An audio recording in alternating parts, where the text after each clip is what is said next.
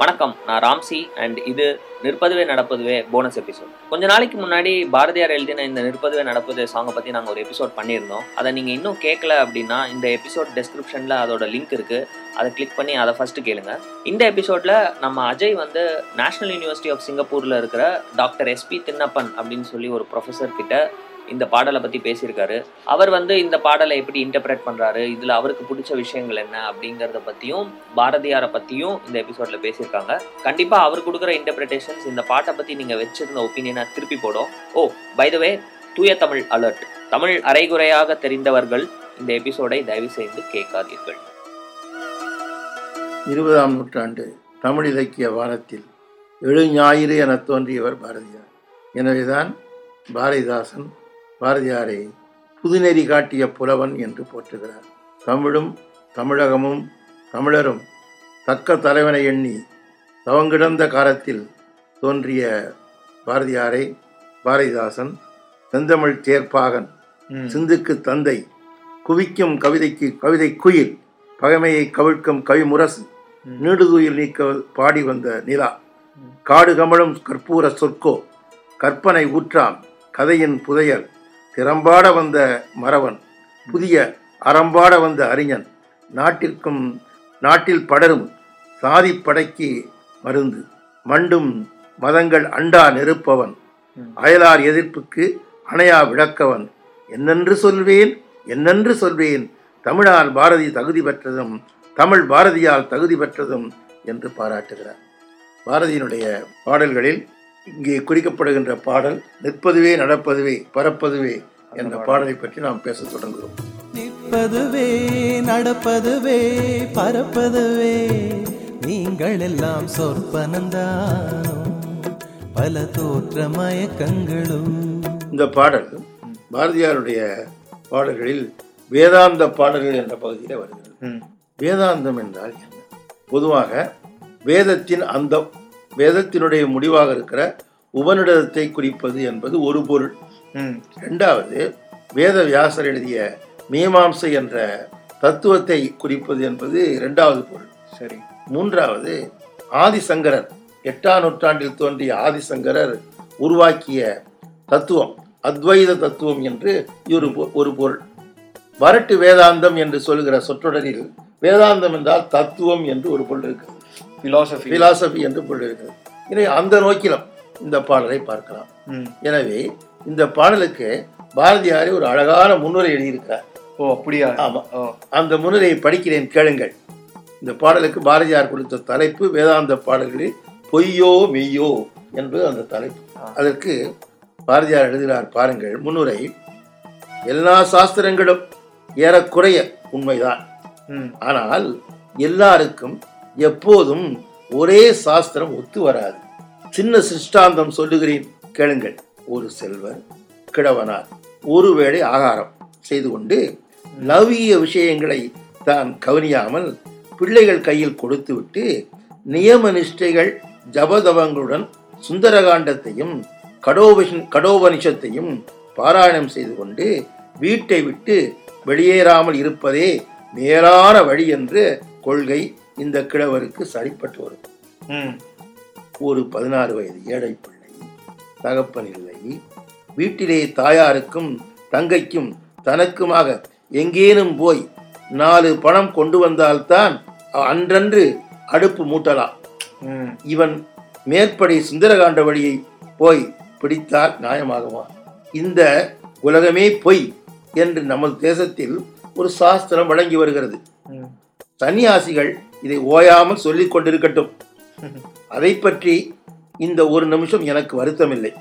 குடும்பத்தில் இருப்போருக்கு அந்த வார்த்தை பொருந்துமா? நடுவீட்டில் உச்சரிக்கலாமா? அவச்சொல்லன்றோ நமக்கு தந்தை வைத்துவிட்டு போன வீடும் வயலும் பொய்யா? தங்கச் சிலை போல நிற்கிறாள் மனைவி. நமது துயரத்துக்கு எல்லாம் கண்ணீர் விட்டு கரைந்தாள். நமது மகிழ்ச்சியின் போதெல்லாம் உடல் பூரித்தாள். நமது குழந்தைகளை வளர்த்தாள். அவள் பொய்யா? குழந்தைகளும் பொய்தானா? பெற்றவரிடம் கேட்கிறேன். குழந்தைகள் பொய்யா? நமது வீட்டில் வைத்து கும்பிடும் குலதெய்வம் பொய்யா? வீடு கட்டி குடித்தனம் பண்ணுவோருக்கு மேற்படி சாஸ்திரம் பயன்படாது. நமக்கு இவ்வுலகத்தில் வேண்டியவை நீண்ட வயது நோயில்லாமை அறிவு செல்வம் என்ற நான்கும் தான். இவற்றை தரும்படி தத்தம் குலதெய்வங்களை மன்றாடி கேட்க வேண்டும். எல்லா தெய்வங்களும் ஒன்று. அறம் பொருள் இன்பம் என்ற மூன்றிலும் தெய்வ ஒளி காண வேண்டும். தெய்வத்தின் ஒளி கண்டால் நான்காம் நிலையாகிய வீடு தானே கிடைக்கும். இந்த முன்னுரை இந்த பாட்டுக்கு உள்ளே பொதிந்து கிடக்கும் அருமையான தத்துவத்தை எடுத்து சொல்கிறது.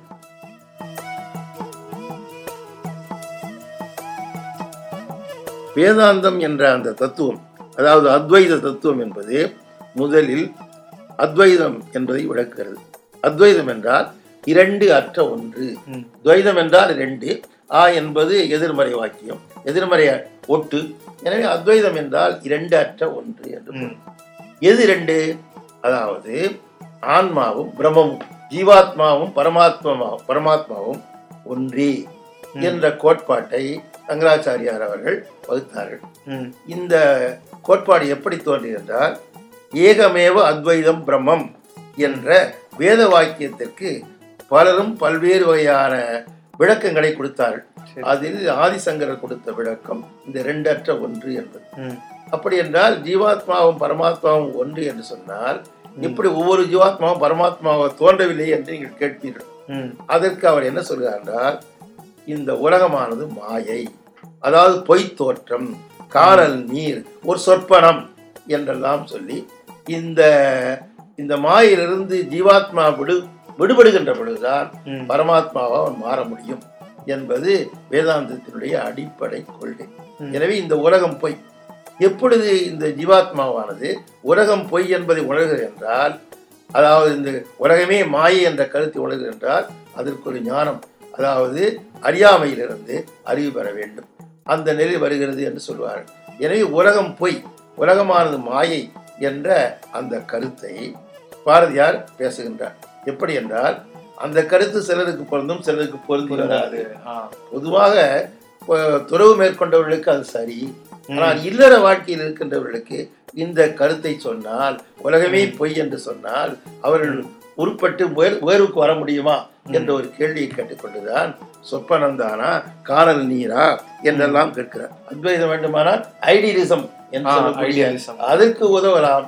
ஆனால் நடைமுறை வாழ்க்கைக்கு வாருங்கள் என்று கேட்டுத்தான் இது முதல் சொல்கிறார். நிற்பதுவே நடப்பதுவே பறப்பதுவே நீங்களெல்லாம் சொற்பனந்தானோ பல தோற்ற மயக்கங்கள் தானா? இந்த தோற்ற மயக்கங்கிற தொடர்கள் எல்லாம் வேதாந்தத்தில் இந்த உலக பிரபஞ்சத்தை பற்றி சொல்லக்கூடிய தொடர்கள். எனவே அது எல்லாம் நம் மயக்கம்தானா என்று கேட்கிறார். நிற்பதுவே நடப்பதுவே பறப்பதுவே நீங்கள் எல்லாம் சொற்பனந்தானோ பொதுவாக நிற்பது என்பது பிசிக்கல் எனர்ஜி மாதிரி நடப்பது பறப்பதெல்லாம் ஒரு கைனட்டிக் எனர்ஜி மாதிரி. செயல். செயல் இயங்கும் சக்தி. இதெல்லாம் பொய்யா? நம்ம தான் நாள் நாள்தோறும் பார்த்து கொண்டு இருக்கிறோமே அதெல்லாம் மயக்கங்களாக சொல்ல முடியுமா என்று இந்த வேதாந்தத்திற்கு ஒரு சவால் விடுவது போல. அது மாதிரி கற்பதுவே கேட்பதுவே கருதுவதே நீங்களெல்லாம் அற்ப மாயைகளா. எனவே கற்ப நாம் படிப்பது கேட்பது. எனைத்தானும் நல்லவை கேட்பார் ம். செல்வத்துட் செல்வம் செவிச்செல்வம் என்ற ஒன்று. அதுக்கப்புறம் கருதுவது எண்ணும். எனவே எண்ணங்கள் கேட்கின்ற அறிவினால பெறக்கூடியது சிந்தனைகள் இதெல்லாம் வந்து நம்ம நாள்தோறும் அனுபவித்துக் கொண்டு இருக்கிறோம் ம். அது எப்படி பொய் என்று சொல்ல முடியும்? நாமே உணர்கிறோமே அது மாய அல்ல. நாம் நினைக்கிறோம் நாம் கற்றோம் இதெல்லாம் பொய் ஆகுமா வானகமே இளவையிலே மரச்சரிவே நீங்கள் எல்லாம் காணலின் நீரோ? வெறும் காட்சி பிழைதானோ? காணல் நீர் என்பது தண்ணீர் இருப்பது போல தோன்றும் பக்கத்தில் போய்விட்டோமானால் பொய் என்று தோன்றும். ம். இதுதான் காணல் நீர் என்று சொல்வது அது மாதிரி இவர்கள் வானகத்தை பார்க்கிறார்கள். வானகம் என்பது நம்ம போக போக போய்க்கொண்டே இருக்கிறது. ஆமா. உண்மையாக வானகம் என்பது ஒண்ணும் கிடையாது. ஸ்பேஸ் என்பது ஒண்ணும் கிடையாது. போக ஆனால் தோற்றம் இருக்கிறது. அது மாதிரி இட வெயில். வெயில் அப்படித்தான். பிடிக்க முடியாது வெயிலை கண்டுபிடி பிடிக்க முடியாது. மரச்செறிவு மரங்கள் அல்ல மரச்செறிவு என்று சொல்றார். இவை அனைத்துமே நீங்க பாத்தீங்கன்னா அப்டிராக்ட் அப்டிராக்ட் வந்து கான்கிரீட் மாதிரி பார்க்க முடியுமா? ஆனா we can feel it. எனவே வெறும் காட்சி பிழை தானோ காட்சி பிழை என்பது பார்க்கிற பொழுது இருக்கிற மாதிரி தோணுது ஆனா உண்மையா? இல்லையே என்று ஆ. சொல்றார் போனதெல்லாம் கனவினை போல் புதைந்தழிந்தே போனதனால் நானும் ஓர் கனவோ. இந்த ஞாலமும் பொய்தானோ நான் உணர்கிறேன் சிந்திக்கிறேன் கற்றுக்கொள்கிறேன். இப்படி இருக்கிற பொழுது நானும் ஒரு கனவாக முடியுமா? இந்த ஞாலமும் பொய்தானா? அதான் ஞாலம் பொய் என்பது அதாவது துறவு நிலையில அவர்கள் நினைக்கலாம். சரி. இல்லறத்தாரை பொறுத்தவரை நினைக்க முடியுமா? எனவேதான் பொய்யும் மெய்யும் என்று இதில் கொடுத்துக்காரு சரி. பொய் என்றும் சொல்வார்கள் மெய் என்றும் சொல்வார்கள். சிலருக்கு பொய்யாக தோன்றும் அது உண்மையாக மெய்யாகவும் சிலருக்கு தோன்றும். காலம் என்றே ஒரு நினைவும் காட்சி என்றே பல நினைவும். கோலமும் பொய்களோ அங்கு குணங்களும் பொய்களோ. காலம் கோலம் பொய்கள் இதெல்லாம் எப்படின்னு கேட்டீங்கன்னா இந்த ஒரு இதுக்கு ஒரு சின்ன விளக்கம் அவர் கொடுக்காரு தேள் இருக்கிறது. தேள் பொய்யானால் தேள் கொட்டுவதும் பொய்யாகுமோ? கொட்டு நம்ம உணர்றோமே. எனவே தேளின் உருவம் மாத்திரம் பொய்யோ அது கொட்டுவதும் பொய்தானோ என்ற ஒரு கேள்வி வருது கோலமும் பொய்களோ அங்கு குணங்களும் பொய்களோ கொட்டுவது தேளினுடைய இயல்பு. சோலையிலே மரங்களெல்லாம் தோன்றுவதோர் தோன்றுவதோர் விதை என்றால் சோலை பொய்யாகுமா? தோற்றம் என்பது சொல்றபடி தோற்றமே இல்லைன்னா அப்படி மரத்துக்கு தோற்றம் இருக்கு. இப்போ தோற்றம் சொன்னா ஒரு ரெண்டு அர்த்தம். தோற்றம் சொன்னா மாயின்னு அர்த்தம். தோன்றுகிறது உண்மை இல்லை ஆனா தோன்றுதுன்னா இவன் ஆரிஜின் இருக்கு. ஒரு மரத்துக்கு வந்து ஆரிஜின் இருக்கு விதை இருக்கு. ஆமா. விதையிலிருந்து தோன்றுகிற பொழுது அது தோற்றம் என்று ஒரிஜினேட்டட் என்று சொல்ல முடியாது. அது பார்க்க முடியாத ஒரு தோற்றம் அதாவது மாயை என்று சொல்ல முடியாது அப்படிங்கிறார். காண்பதுவே உறுதி உறுதி கண்டோம். பார்க்கறது உறுதியா நினைக்கிறது. இது வந்து இது ஒரு தத்துவம். உலகாயுதம் என்று ஒரு கண்டதே காட்சி கொண்டதே கோலம் என்று ஒரு கல்வி பினாமினாலஜி அப்படின்னு சொல்லுவாங்க. கண்டதே காட்சி கொண்டதே கோலம். அது மாதிரி. பார்க்கிறது தான் மெய் இந்த இடத்துல வந்து பார்க்கிறதுன்னு பாரதியார் போடல? காண்பதே காண்பதே உறுதி கொண்டா காண்பதெல்லாம் உறுதி இல்லை. காண் என்பதற்கு பல கருத்து. அதாவது பார்த்தல்னா சாதாரண பிசிக்கல் லுக் தான். காண்பது என்றால் not only physical look but also mental look கருது. ஆ. கருதுவது. எனவே காண்பதெல்லாம் என்று சொல்கிற பொழுது நம்ம வந்து பார்ப்பது மட்டுமல்ல அந்த சிந்தனையும் சொல்றார். எனவே காண்பதெல்லாம் உறுதி கண்டோம். காண்பதெல்லாம் உறுதி இல்லை. காண்பது சத்தியாம். சக்தியாம் இந்த காட்சி நித்தியமாம். உலகமே மாயை என்று என்று கருதுவார் உண்டு. உலகே மாயம் என்று ஒரு காலத்தில் தேவதாஸ் பாட்டு. உலகே மாயம் என்று வாழ்க்கையில வந்து வெறுப்பு அல்லது துறவு மேற்கொண்டவர்களுக்கு அது சரியா இருக்கலாம். சரி. வாழ்க்கையோடு பிடிப்பு இருக்கிறது தான். அன்பினாலே பிடித்துக் கொண்டிருக்க இல்லற வாழ்க்கையில் உள்ளவர்களுக்கு உலகம் மாயை என்று சொல்வது அவ்வளவு ஏற்புடையதல்ல. ஆ. ஒரே கருத்து தான் சிலருக்கு பொருந்தும். சிலருக்கு பொருந்தும். அதனால வரட்டு வேதாந்தம். பொதுவா இன்னொரு இன்னொரு கருத்து சொல்வாரு. ஆசையை விட வேண்டும் ஆசையை விட வேண்டும் என்று. சொல்வாரு. அது துறவிகளுக்கு தெரியும். துறவு நிலை சார் ஆனா ஆசையே விட்டுட்டோம்னு வச்சுங்க உலகத்துல முன்னேற்றமே இருந்திருக்காது. மனிதன் ஆசைப்பட ஆசைப்படத்தானே புதிய பொருட்களை அவன் கண்டுபிடிக்க வேண்டும். புதியனவற்றை சிந்திக்க வேண்டும் என்று நினைக்கிறான். விட சாதாரண நடந்து வந்தவன் நடந்து வருவதற்கு ஏற்றாற் போல கொஞ்சம் வேகமா போன தேவையில்ல கால் வலிக்காம போன தேவையில்லைன்னு சொல்றப்பதான் ஊர்திகளை கண்டுபிடிக்கிறான். அந்த ஊர்திகளில் இன்னும் கொஞ்சம் வேகமா போல இன்னும் கொஞ்சம் வேகலாம் அப்படின்னு காரை கண்டுபிடிச்சான் அடுத்து விமானங்களை கண்டுபிடிச்சான் ராக்கெட்டை கண்டுபிடிச்சா இப்படி போய்க்கொண்டே இருக்கிறது. கரெக்ட் மனிதனுடைய ஆசை தான் அவனுடைய உலக முன்னேற்றத்துக்கே காரணம் என்று சொல்லுது.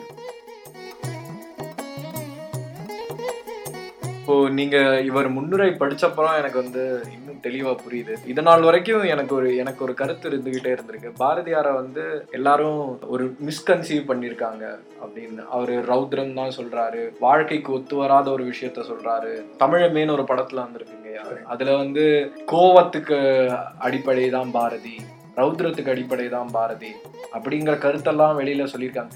இந்த மாதிரி சாத்விகமான விஷயமும் அவர் சொல்லியிருக்காருன்னு இப்பதான் முதல்ல தெரிய வருது. இதே மாதிரி வேற ஏதான ஒரு வாழ்க்கைக்கு ஒத்து வர மாதிரி அப்ளை பண்ற மாதிரி ப்ராக்டிக்கலான வேற ஏதான விஷயம் பாரதியார் சொல்லி நீங்க படிச்சிருக்கீங்களா? இல்ல அந்த மாதிரி ஏதாவது இருக்கா அப்படின்னு? நிறைய அதாவது ரவுத்திரம் பழகு என்று பாரதியார் ஆமா. ரவுத்திரம் பழகுனா பொதுவா எல்லாரும் கோபத்தை விடணும் விடணும்னு சொல்லக்கூடிய காலத்துல ரவுத்திரம். பாரதியார் புதுநெறி காட்டிய புலவர்னு சொன்னேன். கரெக்ட் அப்போ வந்து வழி வழி வந்த கருத்துக்களை. எவ்வளவு தூரம் மறுத்து நம்முடைய வாழ்க்கைக்கு ஏற்ற வகையில திருப்பி விடுகிறது தான் இந்த புதுநெறி காட்டிய புதுநெறினா. புதிய வழிகாட்டுறது. புதிய வழிகாட்டுவது எதுக்கு? நன்றாக மக்கள் வாழணும். பொதுவாக பெண்ணடிமை என்று ஒன்று இருந்தது ஆமா. அந்த பெண்ணடிமையை தீர்ந்து பெண்ணுக்கு புதுமை பெண் என்று பாரதியார் பாட்டு. அப்போ வந்து வாழ்க்கை. அதே மாதிரி சாதிகள் இருந்து வந்து ஒரு பழமை. சாதிகள் இல்லையடி பாப்பாங்கிறார் அடுத்தது வந்து பாரதியாரை வந்து கோபப்படுறாருன்னு சொன்னா மனிதன் வந்து கோபம் என்பது கூடாது. ரைட். ஆனால் கவிஞர்கள் வந்து உணர்ச்சி வசப்பட்டவர்கள். உணர்ச்சி இல்லாவிட்டால் கவிதை இல்லை. கவிதைக்கு உயிர் நாடி உணர்ச்சி. அவர்கள் வந்து தீமை கண்ட இடத்தில் சரி. கோபம் கொள்வது இயல்பு. கொலை வாழினை இடடா கொடியோர் செயல் அறவே அப்படிங்கிற பொழுதும் தனி ஒருவனுக்கு உணவினை ஜகத்தினை அடித்துடுவோம் என்று பாரதியார் பேசுற பொழுது அவர் கோபம் ஏன்னா தனி ஒருவனுக்கு உணவில்லைங்கிற பார்க்கறாரு. இந்த மாதிரி உலகம் இருந்தா என்ன? இல்லாட்டா என்ன. அப்படின்னு அவர் கோபம் வருது. அதுவும் பாரதியார் வந்து இந்திய நாட்டிலையும் தமிழகத்திலும் இருந்த பல ஏற்றத்தாழ்வுகள் பல சீர்களை பார்க்கிற பொழுது அவருக்கு கோபம் வருது. உணர்ச்சி என்பது கவிதையினுடைய உயிர் நாடி. பாரதியார் ஒரு கவிஞர். அதனால வந்து அவருக்கு உணர்ச்சி வருவது இயல்பு. கோபம் கோப உணர்ச்சி மட்டுமல்ல. பல இடங்கள்ல வந்து கண்ணன் பாட்டில எல்லாம் கோப உணர்ச்சி சொல்ல முடியுமா? பக்தி உணர்ச்சி தான் இருக்கு. சரிங்க. அது மாதிரி காதல் காதல் காதல் போயின் சாதல் சாதல் தான் இருக்கு. எனவே குயில் பாட்டு பாரதியாருடைய உணர்ச்சியில ஒவ்வொரு இடத்துலையும் ஒரு பாரதியார் வந்து பல இடங்கள்ல பக்தி உணர்ச்சியும் பாடுறாரு. கண்ணன் பாட்டுல பக்தி உணர்ச்சி அதிகமா. அஹ் பாஞ்சாலி சபதத்தில் பல விதமான உணர்ச்சிகளை பார்க்கிறோம் அவர் கோப உணர்ச்சியும் இருக்கிறது அதை சார்ந்த உணர்ச்சியும் இருக்கிறது வியப்பு உணர்ச்சி இருக்கிறது. இப்படி பல்வேறு வகையான உணர்ச்சிகள் இருப்பது உண்மை ஆனால் வந்து கோபம் என்பது அந்த கால சூழ்நிலையில பாரதியார் வந்து தேவையான தேவையானவற்றை சொல்லுகிற பொழுது சமுதாயத்தில் இருக்க சீர்கிடர்களை பார்க்கிற பொழுது அவர் கோப உணர்ச்சி வருது அதனால ஆவேசமான கவிதைகள் வருகின்றன. எனவே பாரதியார் ஒரு கோப கவிஞர் என்று சொல்வது பாவம்.